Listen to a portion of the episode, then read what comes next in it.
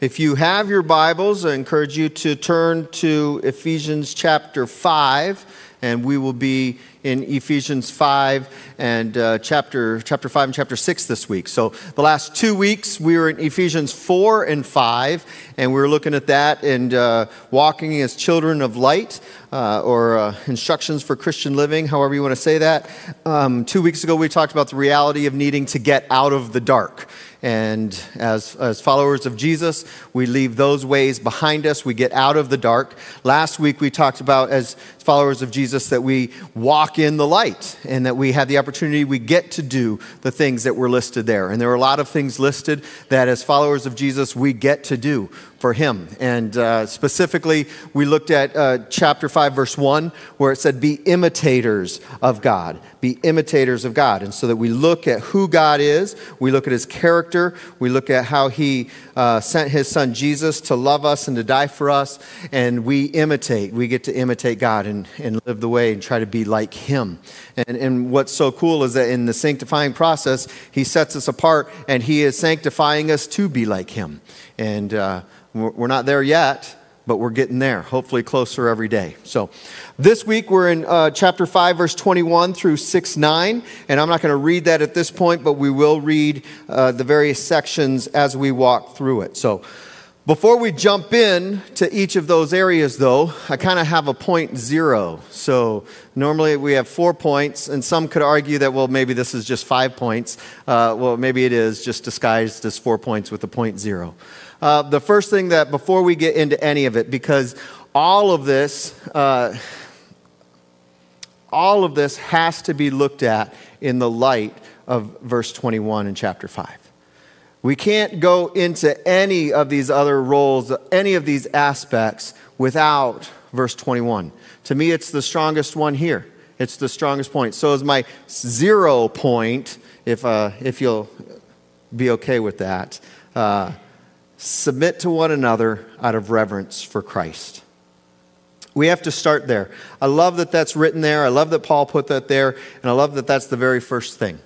Uh, I mentioned this in my old NIV. That was the last thing written in, in Walking as Children of the Light. And then it had the hus- then it then it said had the heading for instructions for husbands and wives. And then it started with wives submit to your husbands. Uh, I, I, we can't start with that. You can't start with that. Uh, I don't think it's appropriate to start with that because if you have to, you have to start. Because for some reason, we like to start at the beginning of a chapter or we like to start at the beginning of a heading. When you read through the whole thing as one, in one sitting, as one whole, as one letter, then verse 21 flows into and supports and is the reason for the verses that follow. Submit to one another out of reverence for Christ. That's what we have to do first. That's where our heart has to be first if we are not willing to submit to one another, and who's a one another? Everyone. Everyone. Everyone. We have to be able to submit first to everyone. And so that's what we're called to do. As I've been praying about this, as I've been reading this verse, and it's not a long verse, but I've been reading and reading it, um, the thing that struck me was that Jesus submitted himself to my sin when he went to the cross. Jesus, the God of the universe, the creator of everything, who is love, submitted himself to my sin when he went to the cross. And not just my sin, but your sin and every person's sin that ever lived. He submitted himself to that sin. And what he asks in return to show gratefulness, to show thankfulness for that submission that he made for my sin was that now I submit to him and I submit to one another out of reverence for what he did, out of thankfulness, out of gratefulness. And so the reason we submit is not because we're supposed to be humble or we're supposed to act, it's because we are thankful and grateful for the submission that Jesus showed us in his example of going to the cross. And so that's what we do. And so, as we jump into this and we look at the four different roles that I see listed here five different roles, four, five different roles, whatever it is we have to start with that idea that we are submit to one another out of reverence for Christ because we are thankful for what he's done for us. So, I'm going to pray for this time. And I uh, hope that you would join me. Jesus, we are forever grateful and thankful for your willingness to go to the cross as our substitute so that our sins would be forgiven, so that we would be made white as snow, so that we would be holy as you are holy, so that we can be in fellowship with you. Thank you. Thank you, Jesus. Holy Spirit, we, we thank you for your presence today. And we ask that you would open our ears to hear, open our hearts to receive. Give us boldness to then take what you have spoken to us. Give us boldness to go out and live out what your word is saying to do. Fill this place, Holy Spirit. Guide and direct our hearts, each one of us, in our own individual situations, but also as your family, that you would direct us in the direction you would have us to go. Thank you, Jesus. It's in your name we pray. Amen. Amen. All right, so the first one, we're going to jump right in. First of all, submit to one another out of reverence for Christ. I've I know I've used this verse before, but to me, it's one of the most powerful verses in the scriptures on how we get to live for Jesus. Submit to one another out of reverence for Christ. Um, First point, the first role that we're going to look at is the role of the wife. And it's in verses 22 through 24. It says, Wives, submit to your husbands uh, as you do to the Lord. For the husband is the head of the wife, as Christ is the head of the church, his body, of which he is the Savior. Now, as the church submits to Christ, so also wives should submit to their husbands in everything. This is the role of the wife in marriage. And I say that because so often I think that uh, we take this and we understand this. Am I really loud? I feel loud. Can you turn me down just a little bit? Thank you.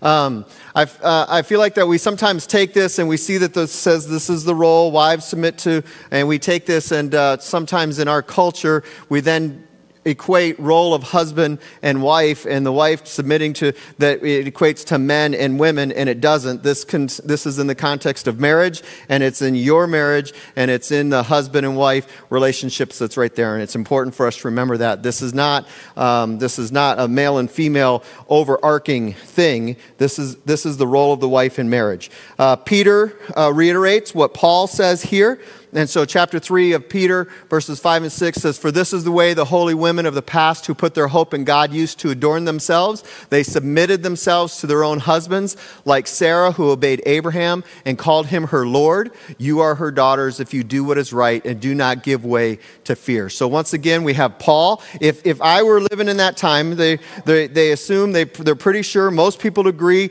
that this letter to the Ephesians was written somewhere around 60 AD and it was sent out it was circulated among the churches. First Peter was the most people would agree was written somewhere between 63 and 65 AD, and it was sent out and circulated in the churches. So if you had these two letters and they were to come around and both be there at your church, and you were sitting there looking at them, and you've got a letter from Paul and you've got a letter from Peter, and they're both given the same instructions, do you not think that you would say, hmm, there must be something to this? Right? At least that's what I would say. And I assume that I, I, would think anyway that if I had gotten a letter from Paul and I was supposed to circulate it, one of us probably would have taken it and written it out so that we could have kept a copy and then sent it on. So now I've got it. I've got both copies and said, this is what it says to do. And this is Paul and Peter. I think I need to listen. But this is the role. This is the role that the wife is given. The requirement is to submit to the husband. The reason is that because the husband is the head. Uh, this is not permission for a husband to be, to be overbearing. This is not. Uh, uh, this is not because the husband gets to do anything like, like tell the wife what to do and this is how it's going to be. This is the opportunity that the husband has to lead and the wife to submit to that leading. The result, I believe, when you do this, when you submit uh, to this role, the result is true freedom, liberation, and, and the intimacy that God created us to enjoy.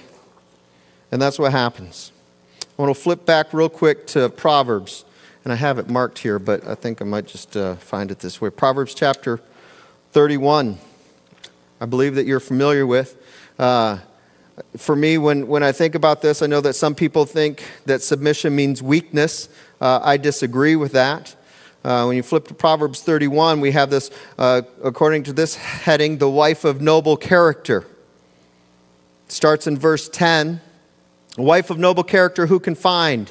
She's worth far more than rubies. Her husband has full confidence in her and lacks nothing of value. She brings him good, not harm, all the days of her life. She selects wool and flax and works with eager hands. She is like the merchant ships, bringing her food from afar. She gets up while it is still night. She provides food for her family. She portions for her female servants. She considers a field and buys it. Out of her earnings, she plants a vineyard. She sets about her work vigorously. Her arms are strong for her task. She sees that her trading is profitable and her lamp does not go out at night. In her hand, she holds the distaff, the distaff and grasps the spindle with her fingers. She opens her arms to the poor and extends her hands to the needy. When it snows, she has no fear for her household, for all of them are clothed in scarlet. She makes covering for her bed. She is clothed in fine linen and purple. They are Oh, I went, turn the page, don't flip to Ephesians. Um, her husband is respected at the city gate where he takes his seat among the elders of the land. She makes, the, she makes linen garments and sells them and supplies the merchants with sashes. She is clothed with strength and dignity. She can laugh at the days to come. She speaks with wisdom and faithful instructions is on her tongue. She watches over the affairs of her household and does not eat the bread of idleness. Her children arise and call her blessed, her husband also, and he praises her many women do not do noble things, but you surpass them all. Charm is deceitful and beauty is fleeting, but a woman who fears the Lord is to be praised. Honor her for all that her hands have done, and let her works bring her praise at the city gate. This is, this is the role. I believe this is the role. And uh, when I read that, I don't see any weakness there. I see strength, I see strong. This is the role that the wife gets to be in in the marriage relationship. The next role that we see is the role for husbands.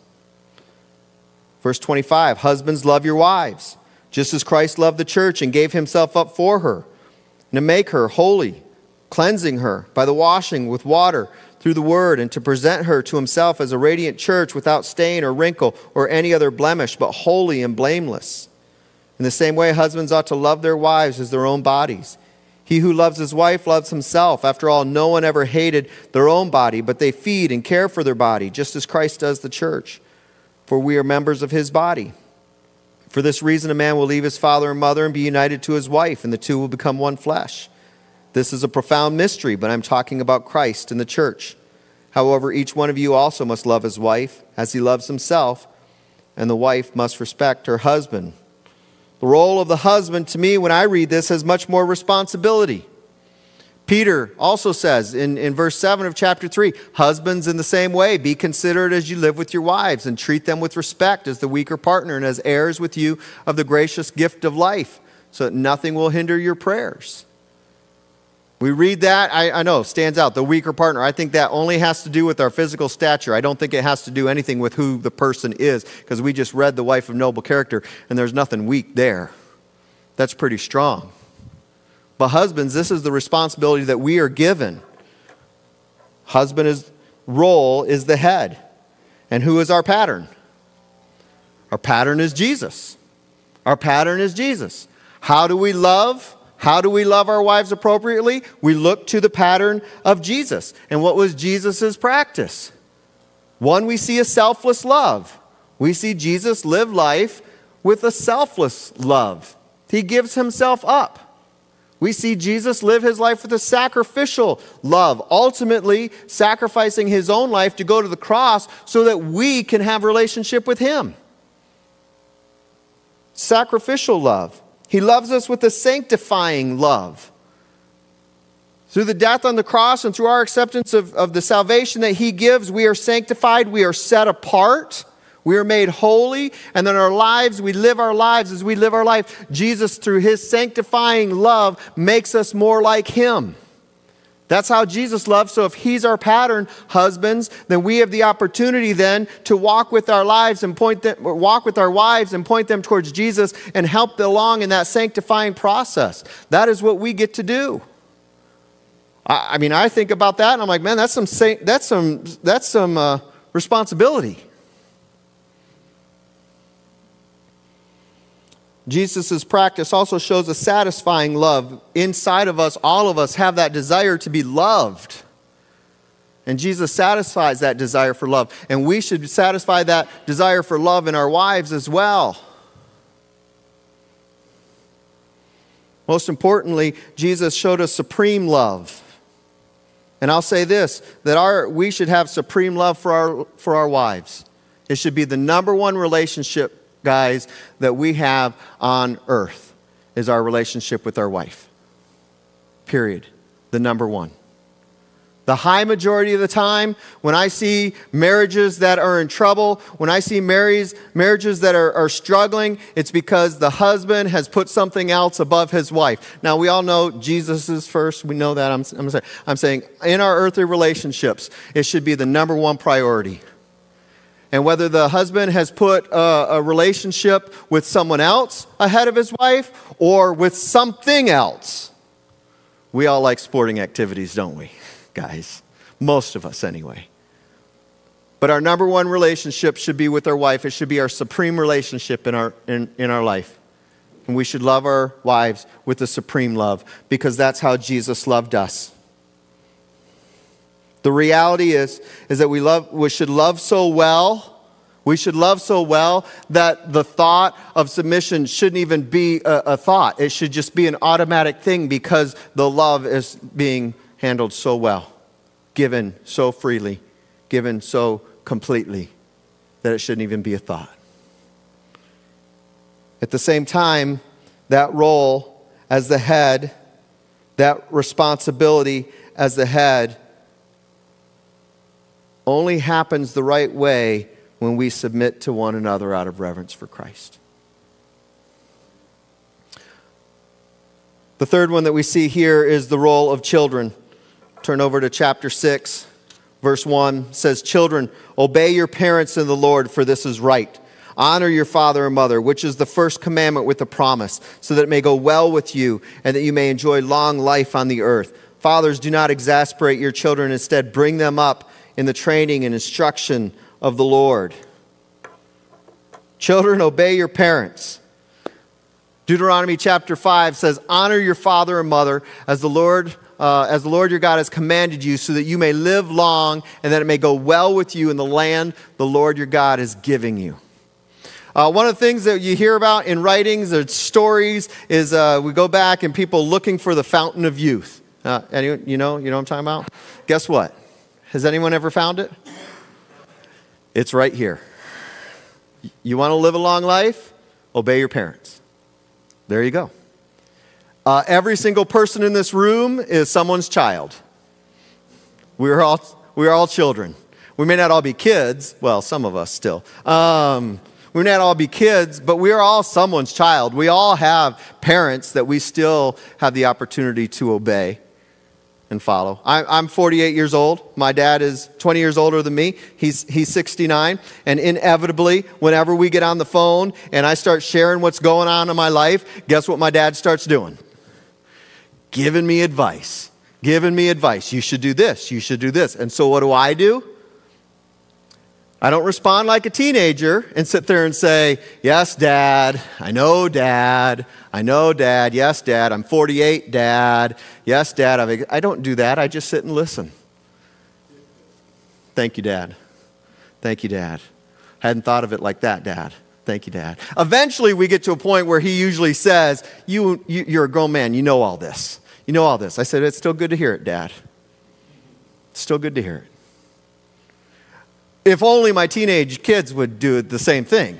Um, Isabel was waiting for that. She was over here laughing. She was waiting for that. Children, obey your parents. It's a command. It's, it's what we get to do. It's how we submit to one another. And, and a perfect example then of how fathers, how we submit to our kids is we don't exasperate them. Because we submit to our kids as well out of reverence for Christ. and we instruct them and we share with them. There have been countless times that Jessica's looked at me and says, Don't exasperate. okay. She just laughed because she knows that one's true too. This is the role that children get to play. When I say children, that's every single one of us. Some of our parents are older, some of our parents have already gone on. They're no longer with us, but we know them and we know how they would respond in different situations. And even if they're not with us anymore, I'm pretty sure that we probably still hear the words that they told us since we were kids echoing in our ears and in our hearts. And we still listen and obey because that's what we're called to do. You want a long life? Here's the secret. Whenever I read this story, whenever I read this instruction, I always think of a story from my senior year of high school. Um, we lived in North Carolina for seventh through, I was in North Carolina for, for my seventh grade through 11th grade year. My 12th grade year, we moved down to Atlanta, uh, Stockbridge, Henry County. And uh, my dad, uh, after we moved, was then gone a lot that year. And so it was, it was me, my mom, and my brother. I was 17. I thought I was all that. 17 year olds, you with me? Um, thought I was all that. And uh, I was bigger, stronger than my mom, so she's telling me what to do. I think I'm, they're pretty sure there was uh, some something she had asked me to do, and she wanted it done by a certain time, and I got it done, but I didn't get it in the timing she wanted. So I played soccer at an indoor facility down in Fayetteville, uh, Georgia, and was supposed to go down to a game, and she says, "You can't use the truck tonight because you didn't get these chores done when I wanted them done." So a discussion ensued. Um, it got a little loud at times. Um, ultimately, I found myself at the top of the stairs, my bedroom to my right, and she was at the bottom. And I basically said, I'm bigger, I'm stronger, I can do what I want. And you can't stop me. And I went into my room. Had it been my dad, one, I probably wouldn't have said it because uh, I was not bigger and stronger. Uh, but my dad probably would have been up those steps in about two or three steps, and I would have been found myself at the bottom of those steps. Um, but it was my mom, and she knew I was bigger and stronger, and I had the high ground. Um, but she instead just walked into the living room and sat down on the couch and started praying for me. Lord, convict that boy. It did not take long. It did not take long. About 10 minutes later, I was downstairs just bawling. I'm so sorry. I'm so sorry.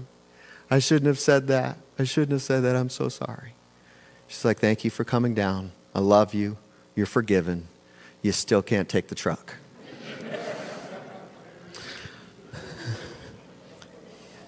Children, obey your parents.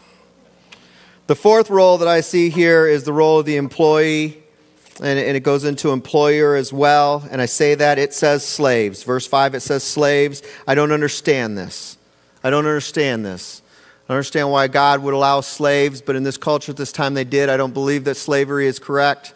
Uh, it's wrong. Uh, we should not own a human. Um, God made all of us. Uh, but this says slaves. For me, when I'm trying to put this in context, the best context I can put it in is the people we work for and the people that work for us. And we should submit to them. Slaves, obey your earthly masters with respect and fear and with sincerity of heart, just as you would obey Christ. Obey them not only to win their favor when their eye is on you, but as slaves of Christ, doing the will of God from your heart. Verse 7 Serve wholeheartedly as if you were serving the Lord not people. That, that's really, that's, that's how we work. That's how we should work. That's how we should live our lives. When we work, we're serving the Lord, period, not people. Verse 8, because you know that the Lord will reward each one for whatever good they do, whether they are slave or free. Verse 9, and masters, treat your slaves in the same way. Do not th- threaten them, since you know that he who is both their master and yours in heaven, and there is no favoritism with him. Ah when I, when I read these verses, I think some of my favorite verses over in Luke chapter 17. If you want to flip over Luke 17, verses 7 through 10. I think of work. We're, we're called to, we, we get to work, we work a lot, and we're supposed to work in the name of the Lord, and uh, we're supposed to do it as we submit. 17, verse 7. Suppose one of you has a servant plowing or looking after the sheep. Will he say to the servant when he comes in from the field, Come along now and sit down to eat? Won't he rather say, Prepare my supper, get yourself ready, and wait on me while I eat and drink? After that, you may eat and drink. Will he thank the servant because he did what he was told to do?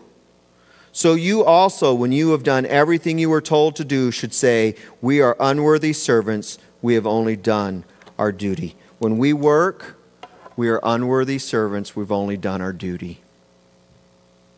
That's who we're called to be. That's the submission God has called us to work under. We don't look for praise, we don't do it for accolades. We do it because it's what He's called us to do, it's what He's given us to do, and we work as we're working for the Lord to honor Him.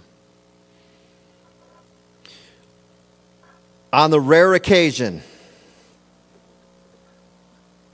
I have someone out here say, hey, that was a good sermon, I liked it.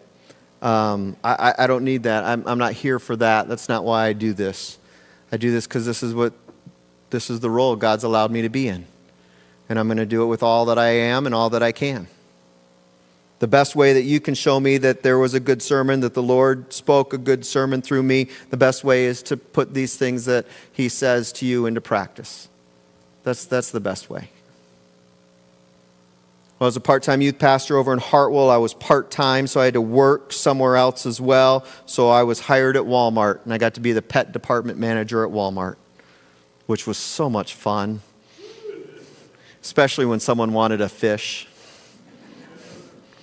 The goldfish had a double tank, and they had we had like 500 goldfish, and that little four-year-old kid would be like, "I want that one." Which one, kid? It's the that is the one you pointed at, you know. Uh, I could do that job. It was a 40 hour week job. I did that from Monday through Friday, 7 to 4 uh, every, every week. And then I was part time youth pastor around that.